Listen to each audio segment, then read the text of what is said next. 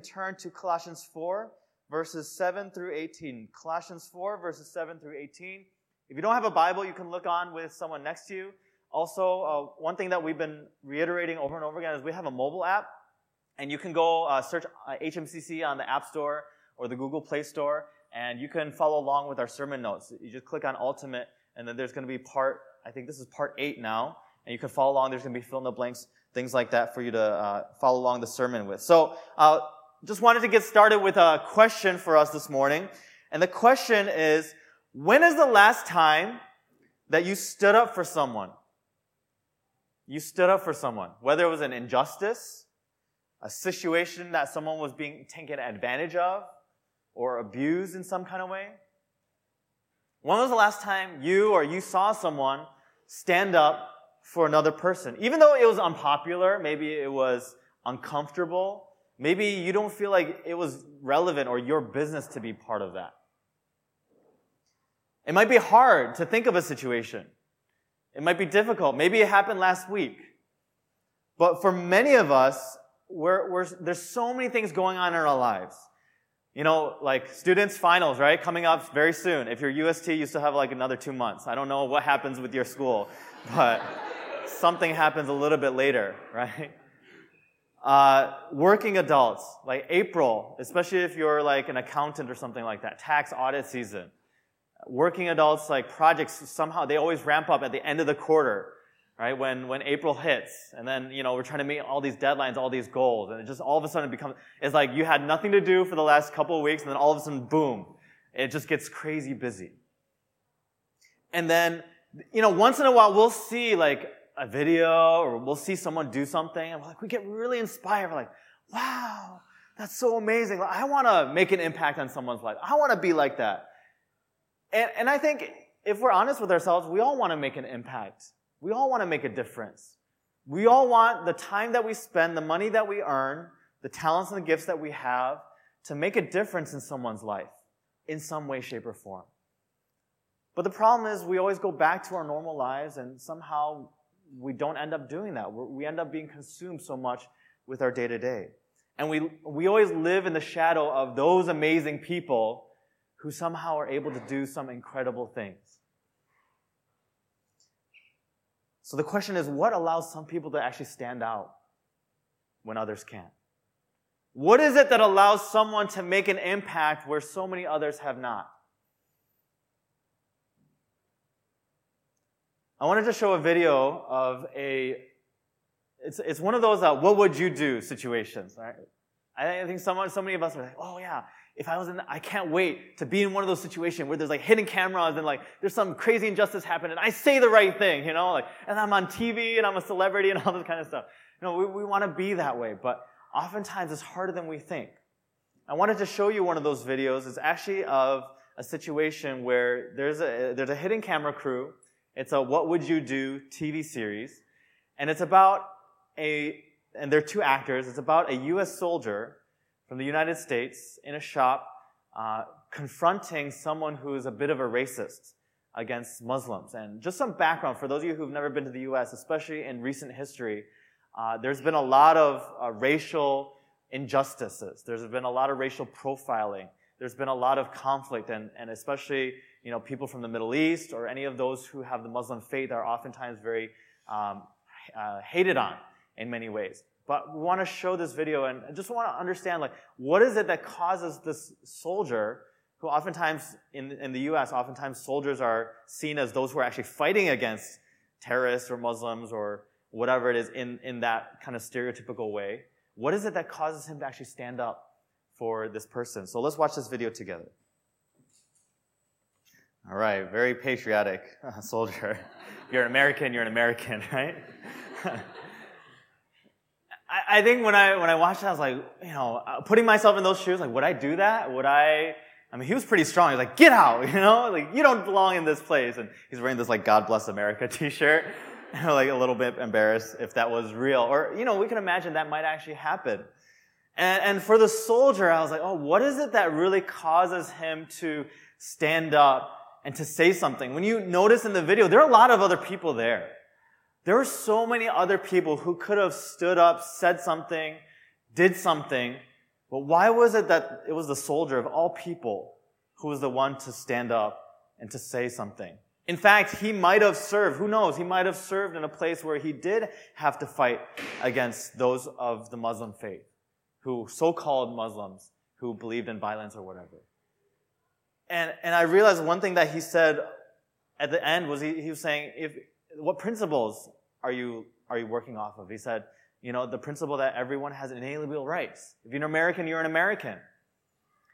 And what enabled him to stand up and do something is because he had foundational values that he believed in. Is because there was some kind of belief system, some kind of values that he operated on that allowed him to say, this is not okay. And because it's not okay, then I want to do something. I want to make an impact on this person. He didn't have to do anything. He could have just left it. It didn't, it didn't have to do with him. None of his business. But because of who he was and what he stood for, that's what caused him to make an impact on this person's life. And for many of us, we realize making an impact is so difficult. I'm wondering if it's because we don't know what foundation we stand on. I'm wondering if, it, if we really believed in Christ, we really understand who Christ is and the values that he stood for, that we would actually be able to make a lasting impact on people's lives. But the problem is day to day, we don't. Week to week, we go about our lives and we live just the same way as anyone else in the world. And so there's so many opportunities every single day that we miss out on to show the world who Christ is. And so we want to talk about, even for Paul, as he goes through this letter, he mentions some people that were in his life that helped him to make an impact, that made a lasting impact on his life and also his ministry. And so I want to give us the one thing for this morning. The one thing is that those who make a lasting impact are those who make Christ ultimate. Those who make a lasting impact are those who make Christ ultimate. And I want to argue today that through these people and through the examples of people that Paul partnered with, that he ministered together with, that you can't really make an impact unless Christ is your ultimate foundation. Unless Christ is your ultimate foundation. So I'm going to give three uh, examples or three traits of people that made an impact in Paul's life and really show how that is maybe a guideline or actually an illustration of how we can then also learn to make an impact. So the first point I wanted to share is people who encourage. So what kind of person will make an impact, a lasting impact for Christ? And the first is people who encourage. Like I mentioned, this is passage, it's a list of people that made an impact in Paul's life, whether they directly helped him in his, in his ministry or indirectly, or they were just an encouragement to him. And interestingly enough, it's people that were an encouragement to Paul that made an impact in his life. And the reason why I say it's interesting because uh, I think for many of us, like we've read, if we've read through Paul's letters, Paul's like one of those like, he's like one of those like gung ho, like people who are like crazy. You think Paul's like crazy because like in his letters, he's like, I will live or die for Christ. You know, it doesn't matter if I live or die. You know, I'm just going to live for Christ. And you're like, Paul doesn't need any encouragement. You know, I need it. Paul, give me some encouragement. But all, all Paul tells, tells us to do is like die for Christ. You know, it's like, come on, Paul, give us a break. You know, but actually Paul talks about people who have been an encouragement to him that allows him to persevere and push on. So I want to read verses 7 to 9. Hopefully you've turned to Colossians 4 and read on with me verses 7 to 9. It says, Tychicus will tell you all about my activities. He is a beloved brother, faithful minister, and fellow servant in the Lord. I have sent him to you for this very purpose, that you may know how we are, and that he may encourage your hearts. And with him, Onesimus, our faithful and beloved brother, who is one of you, they will tell you of everything that has taken place here.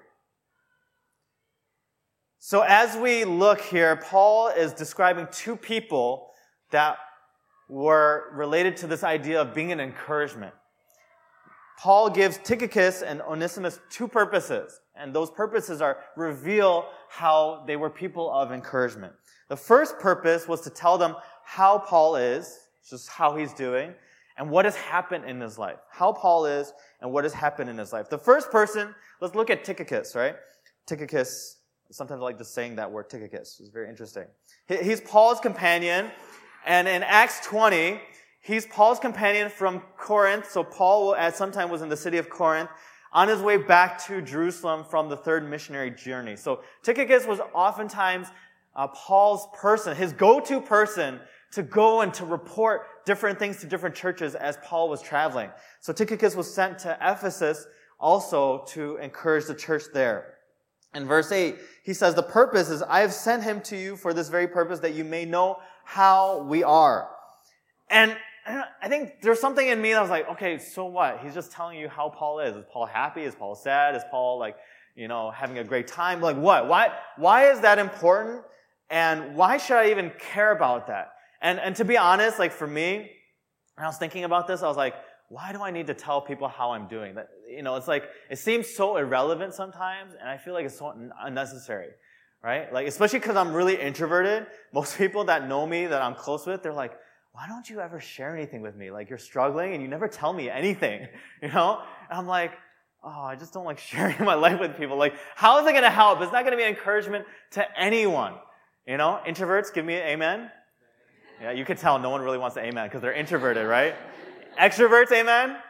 Okay, there we go. There's a, there's a big difference, right? I, I don't naturally want to share about what's going on in my life. It's just not natural. For some of you extroverts, maybe it's very natural. Like you, you, you, come in uninvited and you're like, hey, tell, let me hear, let me tell you about all the things that happened to me today. I'm like, okay, let me be patient. No, but for some of us, it's not natural. It doesn't make sense. Like, why would I want to share the things that are going on in my life, especially if they're not well, if it's not good news? And if we look at this passage, where is Paul from our background? We learned, I think, a couple weeks ago when Pastor Seth gave the background of the book of Colossians. Paul was in prison. So Paul's right here saying, like, Tychicus Tychicus is going to tell you about how I'm doing. In parentheses, in prison. how I'm suffering. And earlier he says, pray for me that I can eventually get out and preach the gospel. But clearly, Paul, you know, he feels restrained because he hasn't been able to go out and preach the gospel. So oftentimes I feel like many of us, we feel like there's nothing good to share. We're struggling. So why is it that I would need to share about anything? How is that an encouragement to anyone? Especially if I'm struggling. Especially if I'm going through something difficult. Well, Paul challenges us. He says, if we have the perspective that Christ is our ultimate, and if your situation, your difficulty, your struggle, somehow it advances God's kingdom, maybe you don't see it, but somehow in the future advances God's kingdom, then it is a good thing to share, to encourage someone with. I'm going to read for us Philippians chapter 2, verses 12 to 14. In this book, Paul is also the author, and he's also in prison.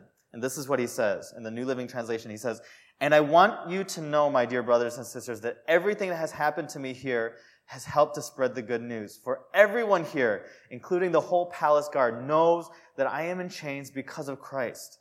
And because of my imprisonment, most of the believers here have gained confidence and boldly speak God's message without fear. That's crazy.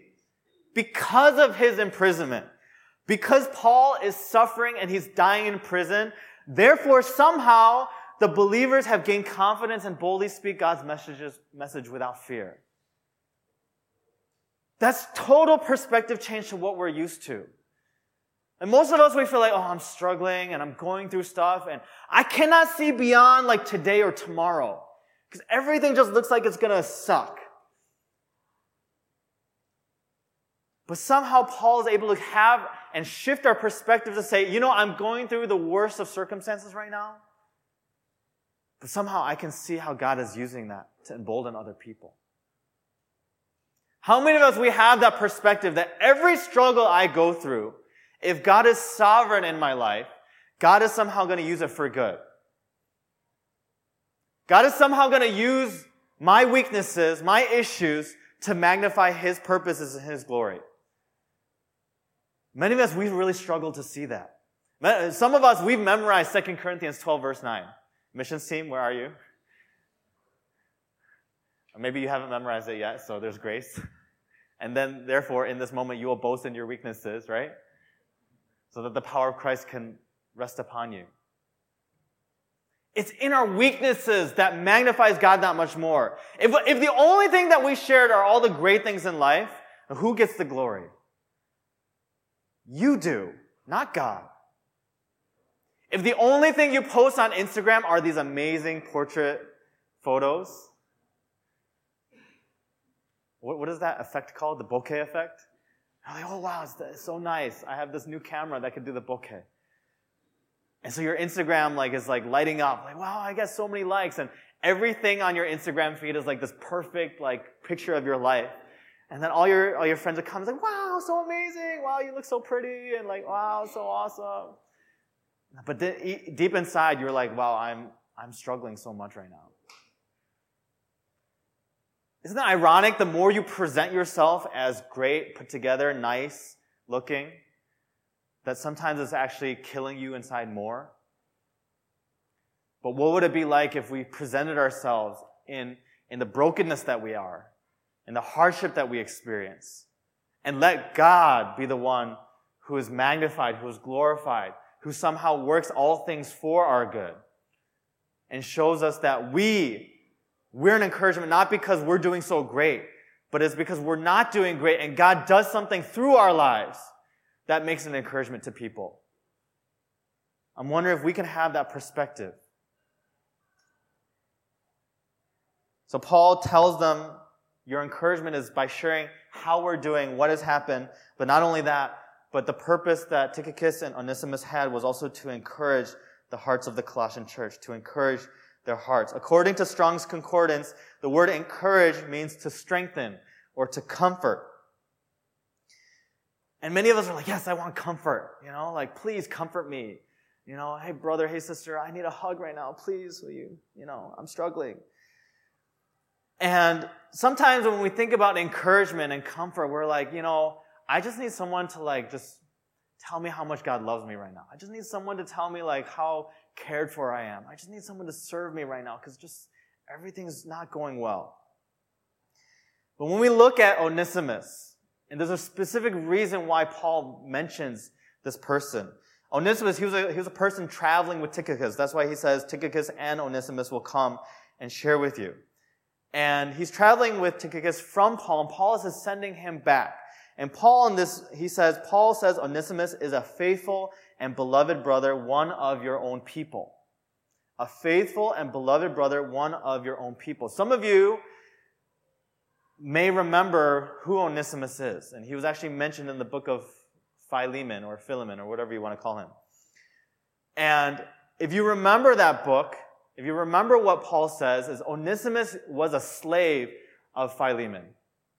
Actually, he ran away from Philemon and he got into trouble and then got arrested and got thrown into jail. And then somehow he met Paul in jail. And you know what happens when you meet Paul in jail, right?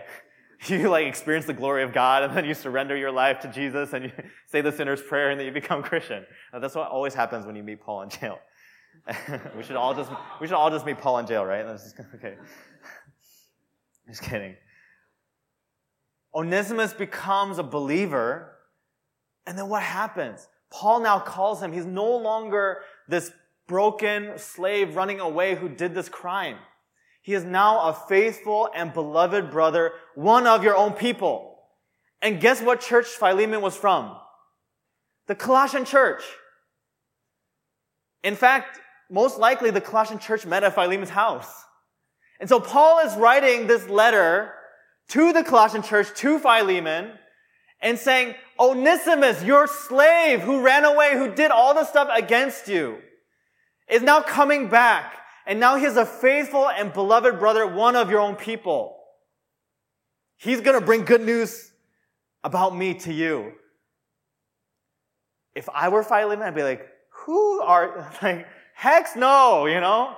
Like, channel your inner Beyonce, like, huh? Like, no. Like, no way. Like, this person used to be my slave. How am I gonna, like, treat him as my brother? He's now bringing this news from you. Now, it's kind of like indirect rebuke.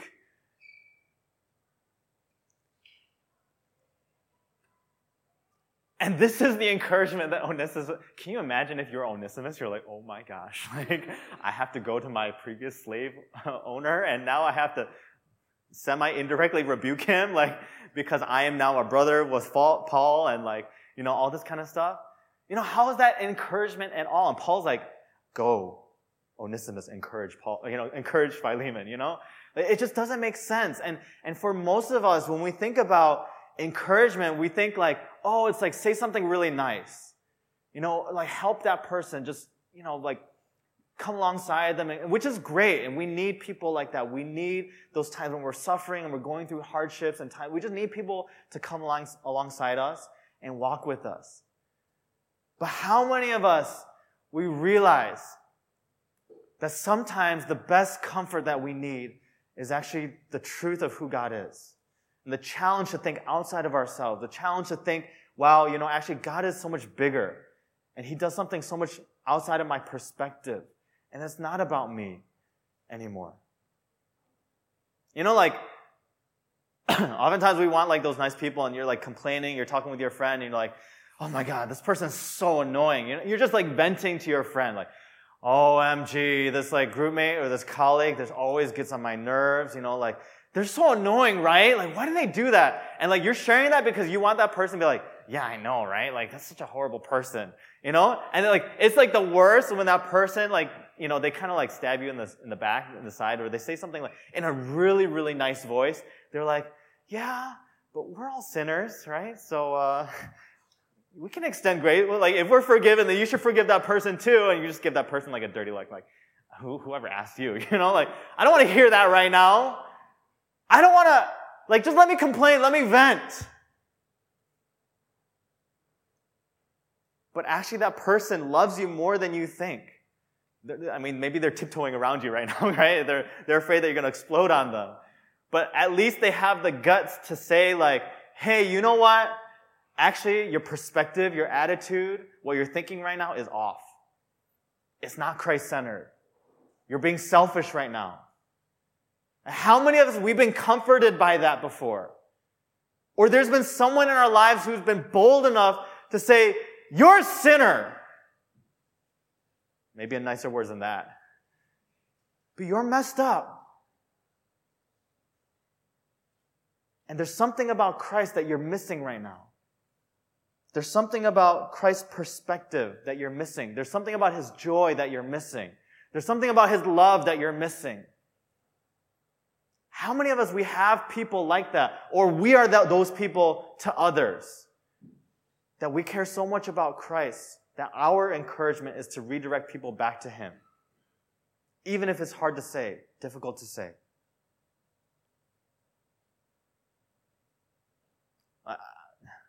I mean, personally for me, like, like you, I think many of us may be in this situation. Like when your life group leader, when your mentor says, hey, let's talk.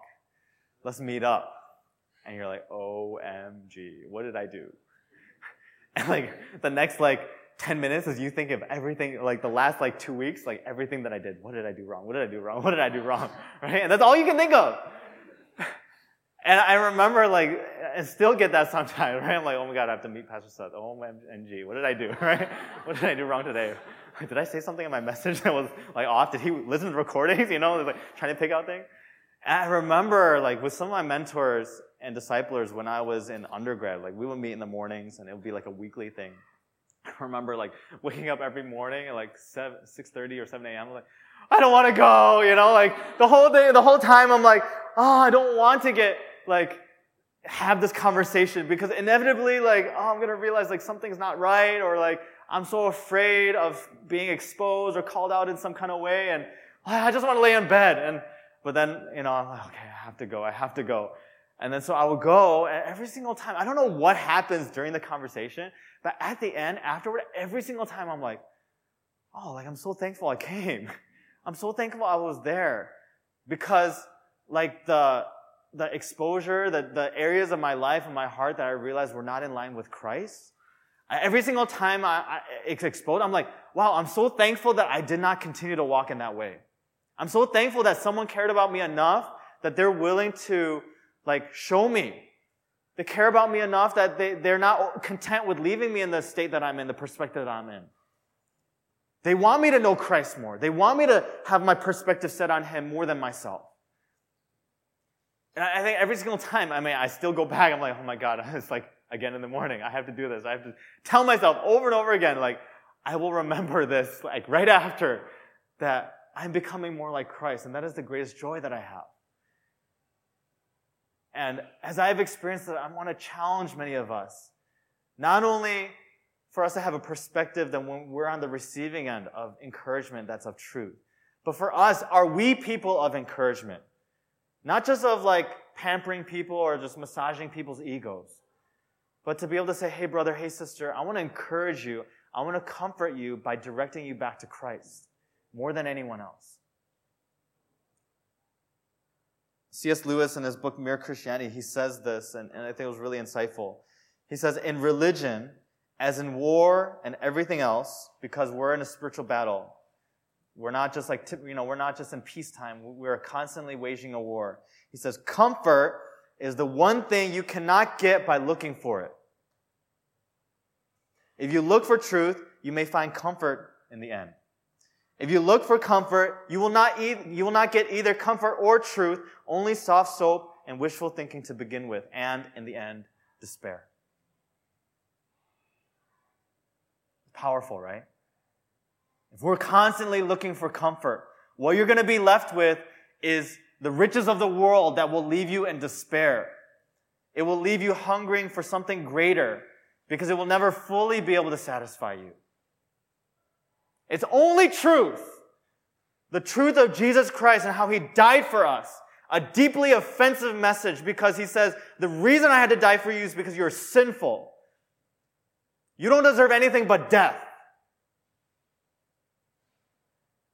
And it offends us. But Christ doesn't leave us there. He says, But yeah, I have redeemed you. I've died for you. I've loved you. Not because you're so great, but because I am so great. That's God speaking. And so I'm wondering, that was what Tychicus and Epaphras, they knew, they understood this. They were beloved brothers, they were faithful ministers of Christ Jesus. And I want to encourage us that we need to know Christ in that kind of way. That our encouragement comes not because we're great, not because we're capable, but because the truth of God is the only real encouragement and comfort that we can really rely on.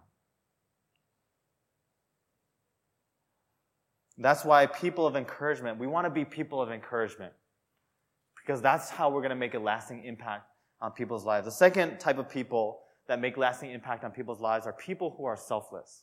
People who are selfless? What are some things that we're unashamed about? That we're like totally like not self-conscious about? When I, when I, when I talk about selflessness, I'm talking about like not being self-conscious about like being crazy for something. You know, oftentimes like when we, when we see celebrities, don't raise your hand how many went to John Mayer concert recently? You're going crazy, okay? You're like, ah, like a little girl, like, oh my God, it's John Mayer, you know, or Jason Mraz, or whoever it is. You're just like going nuts because it's so awesome, it's so amazing. Or, okay, please, again, don't raise your hand, don't confess. How many of you watched the Blackpink video that came out recently? It got 56 million views in 24 hours or something like that. I think it broke a record on YouTube. And you're like, wow. You know, like you're watching it alone in your own bedroom. Like, oh, you're like so giddy and you're like so excited. and maybe you are a little ashamed to do that in public. Some of you are not, right? You're like, wow, it's so awesome. Okay, how many of you are fans of subtle Asian traits or subtle Christian traits? Okay, you, I know many of you are unashamed of this. Like you bring it up every two seconds in conversation. You're like, oh hey, did you see that? Ha ha ha ha! It was so funny, right? I'm trying to think of something that's relevant to covenant. Like parents, you like read Paul Tripp's book on parenting. You're like, oh, it's such a great book. You should all read it. You know, awesome. I'm wondering, like, what are the things that we're so, like, not self-conscious about? We're so selfless that, like, because we have this attitude that, like, we make a lasting impact, that everyone knows about subtle Christian traits because of us. You know? Like, is there something like that in our lives? And Paul gives some examples of people who Christ was that for them. And because Christ was that for them, their selflessness enabled, enabled them to make a lasting impact because nothing else mattered. Let's read the next couple of verses, verses 10 to 11.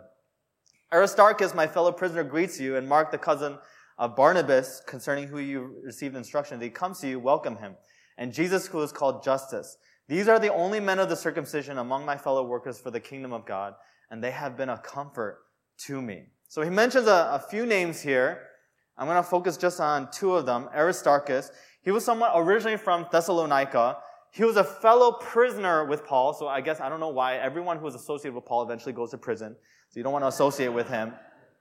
He traveled with Paul to Ephesus. He was there in Macedonia and Thessalonica. And he even went back to Rome when Paul was like getting attacked by the Jews and they were bringing him to Rome. Rome. Aristarchus was with him. Acts 27, 2. He was almost with Paul in the, the latter years of his life. And the question is like, what caused Aristarchus to do all that he did? Like, he doesn't get much shout outs from Paul in this verse, you know? Aristarchus, my fellow prisoner, greets you, you know? It's like, wow, that's it? Come on, Paul, you know, like, I've been with you for this long and that's all you're gonna give me? My fellow prisoner, greets you? Like, some of us, um, as we've been going through Easter, like, there's a story of the woman who anoints Jesus with perfume. And you know what's written about her? Like Jesus, or I think the author says something like, I think it's the book of John. He says, wherever the good news is preached, what she has done will be told in memory of her. And you're like, whoa, like I want to be that woman. You know, like she did something amazing for Jesus. And no matter where Christians go, it's going to be, it's, it's marked in the Bible. And now she's this awesome woman who now like is memorialized forever. And Aristarchus is like, all I get was five words. Fellow prisoner, I greet you. You know? Like, what causes him to do what he does? It wasn't for fame. It wasn't for his reputation. It wasn't so that he could get all these accolades and like all these things. He was unashamed about Christ. And doesn't matter if he got all the credit from Paul or not, he went to prison. He followed Paul. He was part of that missionary journey. And he did what he did. How many of us we've lived for a greater purpose more than just our own purposes? Some of us we're just living for our own paycheck, our own our own grades, our own families. Not that any of those things are bad in and of themselves. But bottom line is just we're so selfish that we can't think of our, outside of ourselves. Because we're constantly focused on our own lives. We're never going to make a lasting impact for Christ. You might have your name on some billboards. You might be the next like Li Ka-shing, right? And have your, your name on every building in Hong Kong. But is that going to make a difference for Jesus Christ and his kingdom? What really matters in the end? Let's look at the next person, Mark. Uh, if you look into some of the history, the same person as John Mark. And this is the infamous John Mark who like ditched Paul. Okay, if you, you don't want to ditch someone, you don't want to ditch Paul. Of all people, like, why would you ditch Paul? Yeah, I'd be more scared to ditch Paul than to, like, you know, do anything else. And in Acts 15, verses 37 to 39a, uh, this is the background before. It says, Now Barnabas wanted to take with them John called Mark. But Paul thought best not to take with them one who had withdrawn from them in Pamphylia and had not gone with them to the work. So literally, John Mark deserted Paul. They were like, hey, let's go to this place. And John Mark's like, I'm out. Peace. Like right when they needed him, he deserted them. And there arose a sharp disagreement, so they separated from each other. So Barnabas and Paul, they used to be best buddies. Barnabas was the one who put his foot out for Paul when Paul first became a Christian. And now, because of John Mark and his desertion, actually, Paul and Barnabas, their friendship was split and affected. That's how serious what John, what John Mark did affected people. And it's interesting that Paul now in this passage, he says, and Mark, the cousin of Barnabas, if he comes to you, welcome him. And he mentions, these are the only men of the circumcision among my fellow workers. They have been a comfort to me. So he's literally saying, John Mark is one of the only people now I have left. So somehow, somewhere along the way, Paul went from like, John Mark sucks and he's useless and get him out of my sight, to he is the, one of the only people who now stands by me.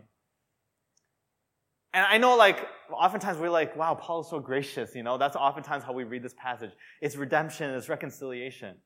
But how many of you thought about, like, what must go, be going through Mark's head?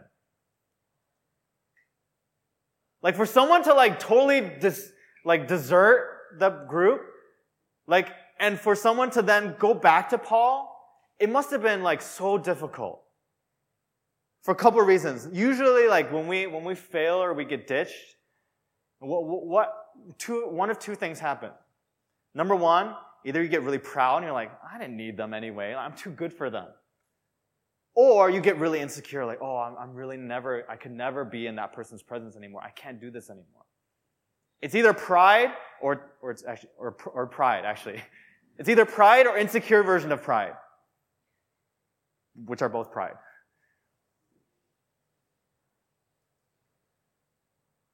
But what caused Mark to still go back and to be with Paul and to stand with him till the end? He didn't consider it about himself. It wasn't about how good he was. It wasn't about how he failed. It had nothing to do with what happened in the past. John Mark was focused more on, I want to live for Christ. I want to participate in what God has called me to do. And so that's why I'm going to do what I do. I don't care if anyone else, those of the circumcision, that means Paul's referring to Jews. John Mark, he, I don't care how many other Jews don't continue to follow Paul. Because he believed in what God had called him to do, and because he was there and he experienced Christ, he, he followed and he continued. And that's why he was one of those people that Paul mentioned. These are the only, the only person or one of the only men among my fellow workers who are still working for the kingdom of God. What a, a crazy turnaround for Mark because he didn't make it about himself. He wasn't selfish about his own future, his own dreams, or anything, or own hurts even. Some of us, like, this is our issue. We, we nurse our own issues. We hold grudges. We get bitter at people. And we make that the bigger thing than God's kingdom. You had a bad experience in a previous life group. You had a bad experience this life group, and you're like, I'm not going to join life group again. You had a bad LCG experience. Like, oh, I'm never going to do LCG again. You're making it about you. You don't care about Christ. It's all about your comfort, your wants, your selfishness. You don't care if someone else doesn't get saved or not.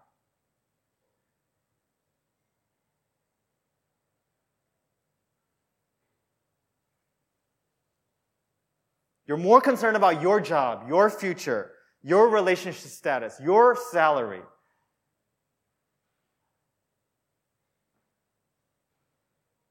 And the scary thing is, Jesus talks about those people who are like, oh, I did all these amazing things for you. And Jesus is like, go away, I never knew you. I'm not saying that to question some of your salvation, but I'm challenging some of us if we make this life more about our own works, our own deeds, our own righteousness, what we consider as being good and holy, rather than ultimately what is Christ's glory and his kingdom for, then we need to do some soul searching, some heart check.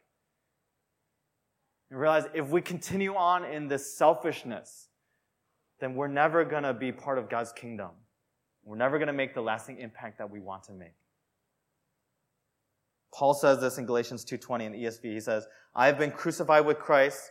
It is no longer I who live, but Christ who lives in me. In the life I now live in the flesh, I live by faith in the Son of God who loved me and gave himself for me." You are dead. You have been crucified with Christ. And we no longer live. It's not about our lives, our futures, our hopes, our dreams. It's about Christ who lives in us. And now everything that we do, the life that we now live in the flesh, that means the, the bodily lives that we live now here before we go to heaven. We live what?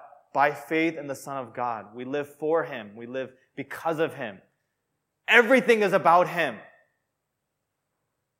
Because He loved us and He gave Himself for us. I'm wondering, can we realize that? Realize our lives are no longer our own. It's for, for God, for Christ who gave himself for us. We have to be people who are selfless. The only way we're going to be selfless is if we see Christ who is selfless for us first, for us to make a lasting impact. So that's not only people who are encouragement, people who are selfless, but the last group of people I wanted to share about is people who persevere. People who persevere. I think this is one of the most difficult traits or attributes to actually grow in as, as a person. Like, I, I think for me, like, I'm really, really good at starting things, but really, really horrible at finishing things. Okay? And some of us might like, you, you might resonate with that, right? We're like, every single January 1st, New Year's resolution, like we start going to the gym, and this is my favorite thing, especially in the US, because gym culture is, is much bigger in the US. Like every, like January 1st, or actually not January 1st, because everyone's still hanging out and having parties. Like January 2nd, okay? January 2nd, gyms are packed. And you see all these people and they like, you know, because of Christmas and stuff, they have like all this new gear. They have like the arm wrap for their phones and like new AirPods that are like wireless. And then they're like working out. They're getting ready, you know, and they have like bought all the nice apps to help them work out. if this is you, please, like, I hope I'm not offending you. Um, and then what happens is like January, about 15th or 20th rolls around, and then you like like gym is packed in those first couple weeks, and then slowly by February, like it's back to normal. And then back to the, by then, like all the normal gym regulars are like, praise the Lord, finally all the New Year's resolution people are gone, you know? Like that's what happens, right? It's so easy for us to start things, but then so hard for us to like continue it on or keep it going. For me, another thing, just confession, is like reading books. Like I love starting to read books. I'm like, wow, there's so many books I I want to read or I'm supposed to read. And then I start them and I get bored after like a couple chapters. I'm like, oh, this other book looks really interesting, right? So there were like a couple times like during my life that I was like reading like four or five books at one time. I'm like, oh, I haven't finished any of them. But the best feeling is like when I finally finish them, I finish all four books at one time. Like, yes, hallelujah. It only took me like two or three years to finish like these books, right? you know, that's the thing. It's so easy to start things, but so hard to persevere and finish. We're always good starters, but we're horrible finishers. And this is what Paul talks about when he's saying we want people that persevere because those who persevere are those who really make a lasting impact. Let's read the last few verses, verses 12 through 17. It says, Epaphras, who is one of you, a servant of Christ Jesus, greets you, always struggling on your behalf in his prayers, that you may stand mature and fully assured in all the will of God. For I bear him witness that he has worked hard for you and for those in Laodicea and Hierapolis. I don't know how to pronounce that, sorry. Luke, the beloved physician, greets you, as does Demas. Give my greetings to the brothers at Laodicea and to Nympha and the church in her house. And when this letter has been read among you, have it also read in the church of the Laodiceans. And see that you also read the letter from Laodicea. And say to Archippus, see that you fulfill the ministry that you have received in the Lord. I, Paul, write this greeting with my own hand. Remember my chains. Grace be with you. Sorry, verse, all the way to verse 18. That's the end of the, the book. So he mentions, and I'm going to talk about four, five people. Just briefly go over just what was it about these people that enabled them to persevere, that enabled them to struggle, to finish, or even be commanded by Paul to finish the work that they started. Epaphras, we know from earlier in the book that Epaphras was actually the person that started the church, or he was the first one to share the good news, the gospel. Paul actually never met the Colossian church. Epaphras traveled to Paul to report to Paul what's going on, and Paul is now writing this letter back. But the amazing thing is, Paul has some encouragement for Epaphras. He said, He's always struggling on your behalf, he's working hard for you. How many of us, like, like there's a group of people that we care for so much that we're willing to always struggle? And struggle wasn't just like, I'm struggling, I'm struggling, I'm struggling, like for this church, I'm struggling. You know, like, no, he's struggling in prayer. He was praying constantly, steadfastly. How many of us we've persevered in prayer? Even that working hard, it was a reference to what? Prayer. And also maybe there were some duties of preaching the word. How many of us we've persevered in prayer? We said, I will not give up. How many of us we have parents who are pre-Christian? never believed in Christ, family members, siblings, and you prayed for them a couple times. And whenever like you share prayer requests for your family, like, oh, I, you know, they're not Christians, so you could pray for me. But you've never prayed for them. You never struggled hard every single day. I know it's hard. I'm on and off. I pray sometimes. I, I like I, I, talk to one of my family members. I'm like, oh shoot, I should pray again. But it's hard. Luke, Demas, Nympha. These were people who greeted. And if you do some more research, Luke was with Paul to the end as well. It's interesting. Demas, he was, he was, uh, I guess, encouraged in this passage, right? He says, Luke, the beloved physician, greets you, as does Demas. But Demas eventually what? He fell away. In 2 Timothy 4, 9 to 10, I don't think it's up there, I'll just read it for us. It says, Do your best to meet, this is to Timothy. He says, Do your best to come to me quickly, for Demas, because he loved this world, has deserted me, has, has gone to Thessalonica. So Paul even now, now mentions someone who eventually will desert him. And the reason why he was deserted was because he loved this world. Last person, Archippus. He only says one thing to Archippus. Very interesting. He says, See that you fulfill the ministry that you have received in the Lord. Archippus was actually, most scholars believe that he was uh, Philemon's son or family member and working in that church. And he was given this ministry. And Paul's encouragement is to fulfill the ministry that you have received. We notice uh, and uh, essentially kind of what's the theme among these people that Paul is trying to emphasize? We notice the phrases servant of Christ Jesus in verse 12 and received in the Lord. And then we also remember that Demas, he deserted Paul because he loved this world. What separates someone who perseveres, who struggles hard, who lives to the end, and someone who doesn't is who they focus on. Epaphras, he was a servant of Christ Jesus his identity, who he was. Everything was for Christ. For Archippus, his calling, the reason why he was encouraged to fulfill it was why? Because his calling, it was received from the Lord. It was because of who God was. Because God doesn't change yesterday, today, and forever. And the reason why Demas, he left was because what? He turned his allegiance from Christ to what? The world. The question for us is now, what is our focus? Of course, if our focus is on the worldly things, we're going to give up. We're going to fall short. We're going to get tired. We're not going to be able to keep going. But if your focus is on Christ, that's the only thing that will allow you to persevere till the end. How many of us, we've been in that job, you're like, I don't know, God, where this job is going. But for whatever reason, you feel like God has given to you this job. That's the only reason that will allow you to still be faithful in that job. It's not your boss, not your colleagues, not the work that you do, definitely not the salary. You're like, heck no.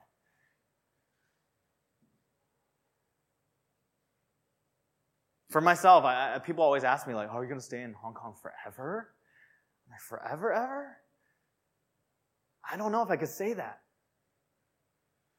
I know God wants me here as long as He wants me here, and that's like the cop out answer, right? As long as God wants me here, I'm here, right? But I struggle too, and I think there's so many times where I'm just like, God, I don't know. Like, can I really do this pastoral? thing? Can I really see myself here? There's so much things going on, like opposition from family members, and constantly telling me, like, what are you doing? You're so foolish in your life. And the times when I fail, I'm like, God, like, how can I do this? And you know, just it just seems like everything is exploding at the same time. And in those moments, the only thing that I could turn to, the only thing that is solid, the only thing that is rooted in my life is Christ. That's the only thing I can turn to.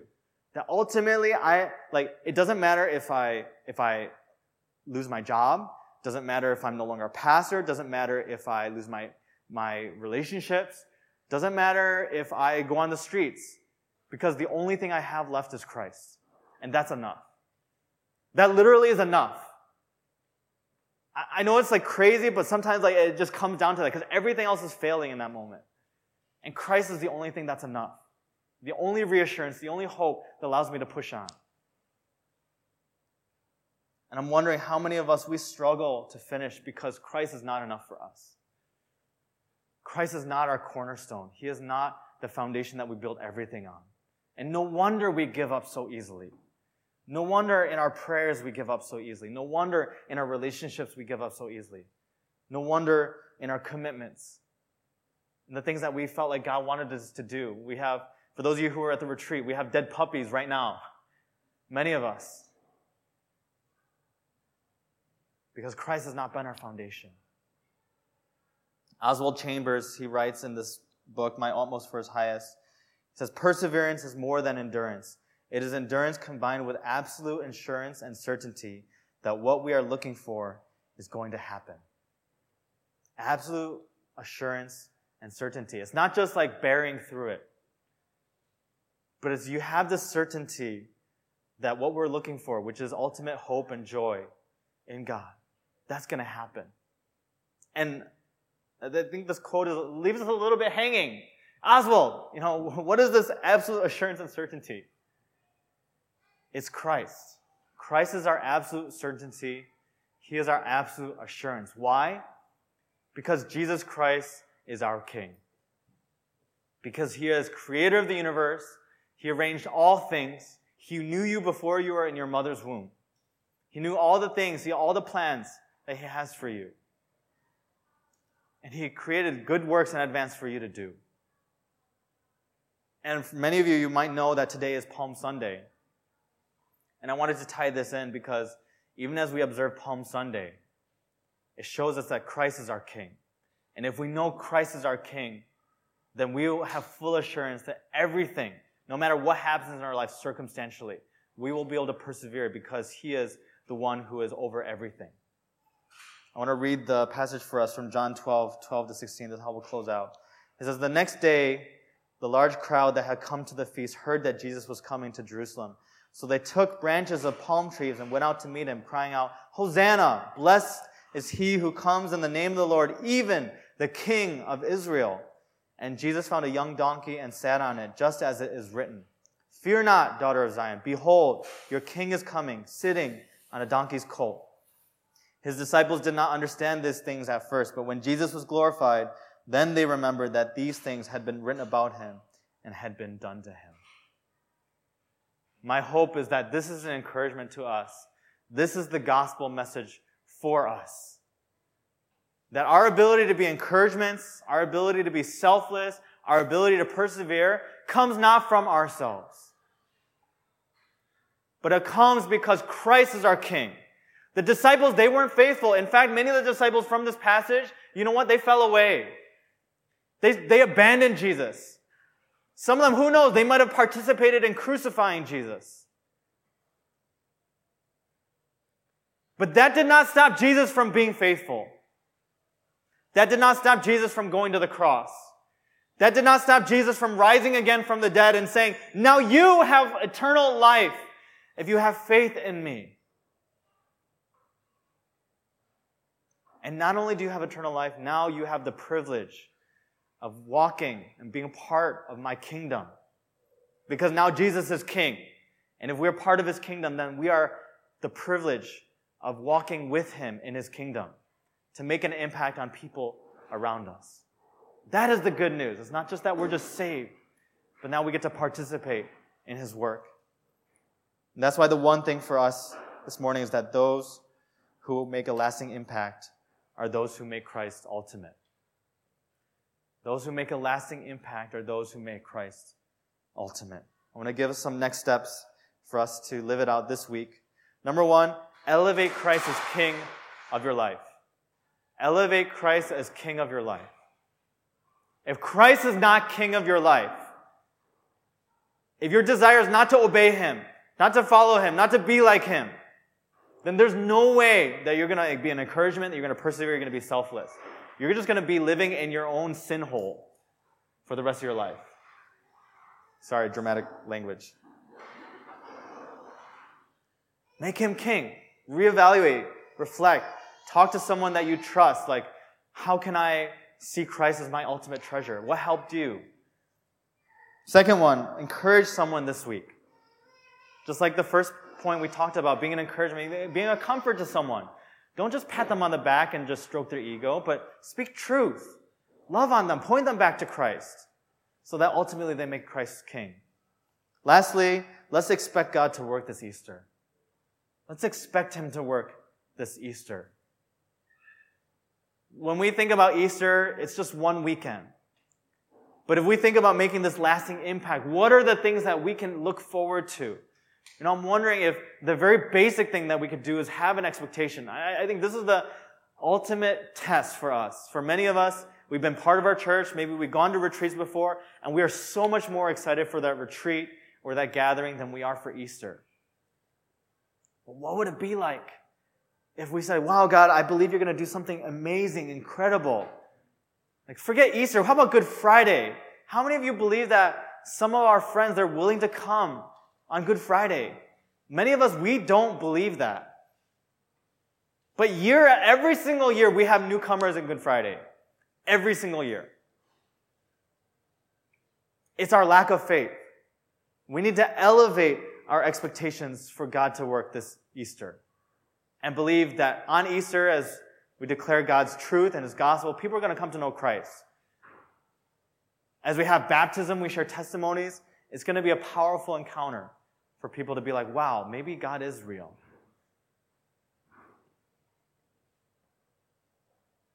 And so let's do that. Let's expect God to work this Easter. I wanted to close out with this video. It's kind of a montage of um, just different videos on YouTube, but just a, a central message of you know, how are you going to make an impact with the rest of your life. And for us, there's a couple weeks left of the season in our ministry. Life groups are ending soon. Uh, finals are coming up. Work is getting busier. There's so many things that are going on. But what does it look like for us to make that impact in these next couple weeks? Let's not just fizzle out, but let's run hard to the end and finish well. Let's watch this video together. we close.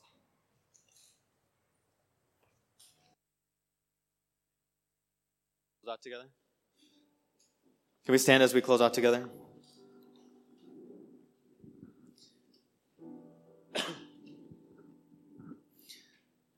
I know much time has gone by, but let's let's shift our perspective. Let's change our mindset. That the purpose, the reason why we're here is not for ourselves. It's not for these earthly dreams. But at the end of our lives, can we say, I've, I've lived well. I've lived for God. That I can rejoice at the end and know that I've made an impact on people for Jesus Christ.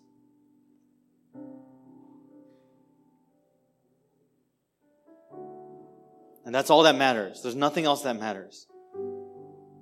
Can we earnestly say that? And say, God, I want to experience that. I want to be part of that. So, can we just, for the next minute or so, just make that our inward declaration? If you want to pray out loud, that's fine. Just begin to say, God, that's what I want. That's what I desire. Help me to be that person. Help me to make Christ my all. Help me to know that He is the, the King, my King over the whole universe. That there's no one like Him. And as we treasure Him more, then that's how we're going to become the people that we want to be. People that are, are encouraging, people that are selfless, people that persevere. We're going to be surrounded by this cloud of witnesses, just like Paul wrote about. All these people around us. Because of Christ. Can we just do that for the next minute? Let's just pray loud enough for ourselves to hear, and then we'll respond in some worship. Let's pray together.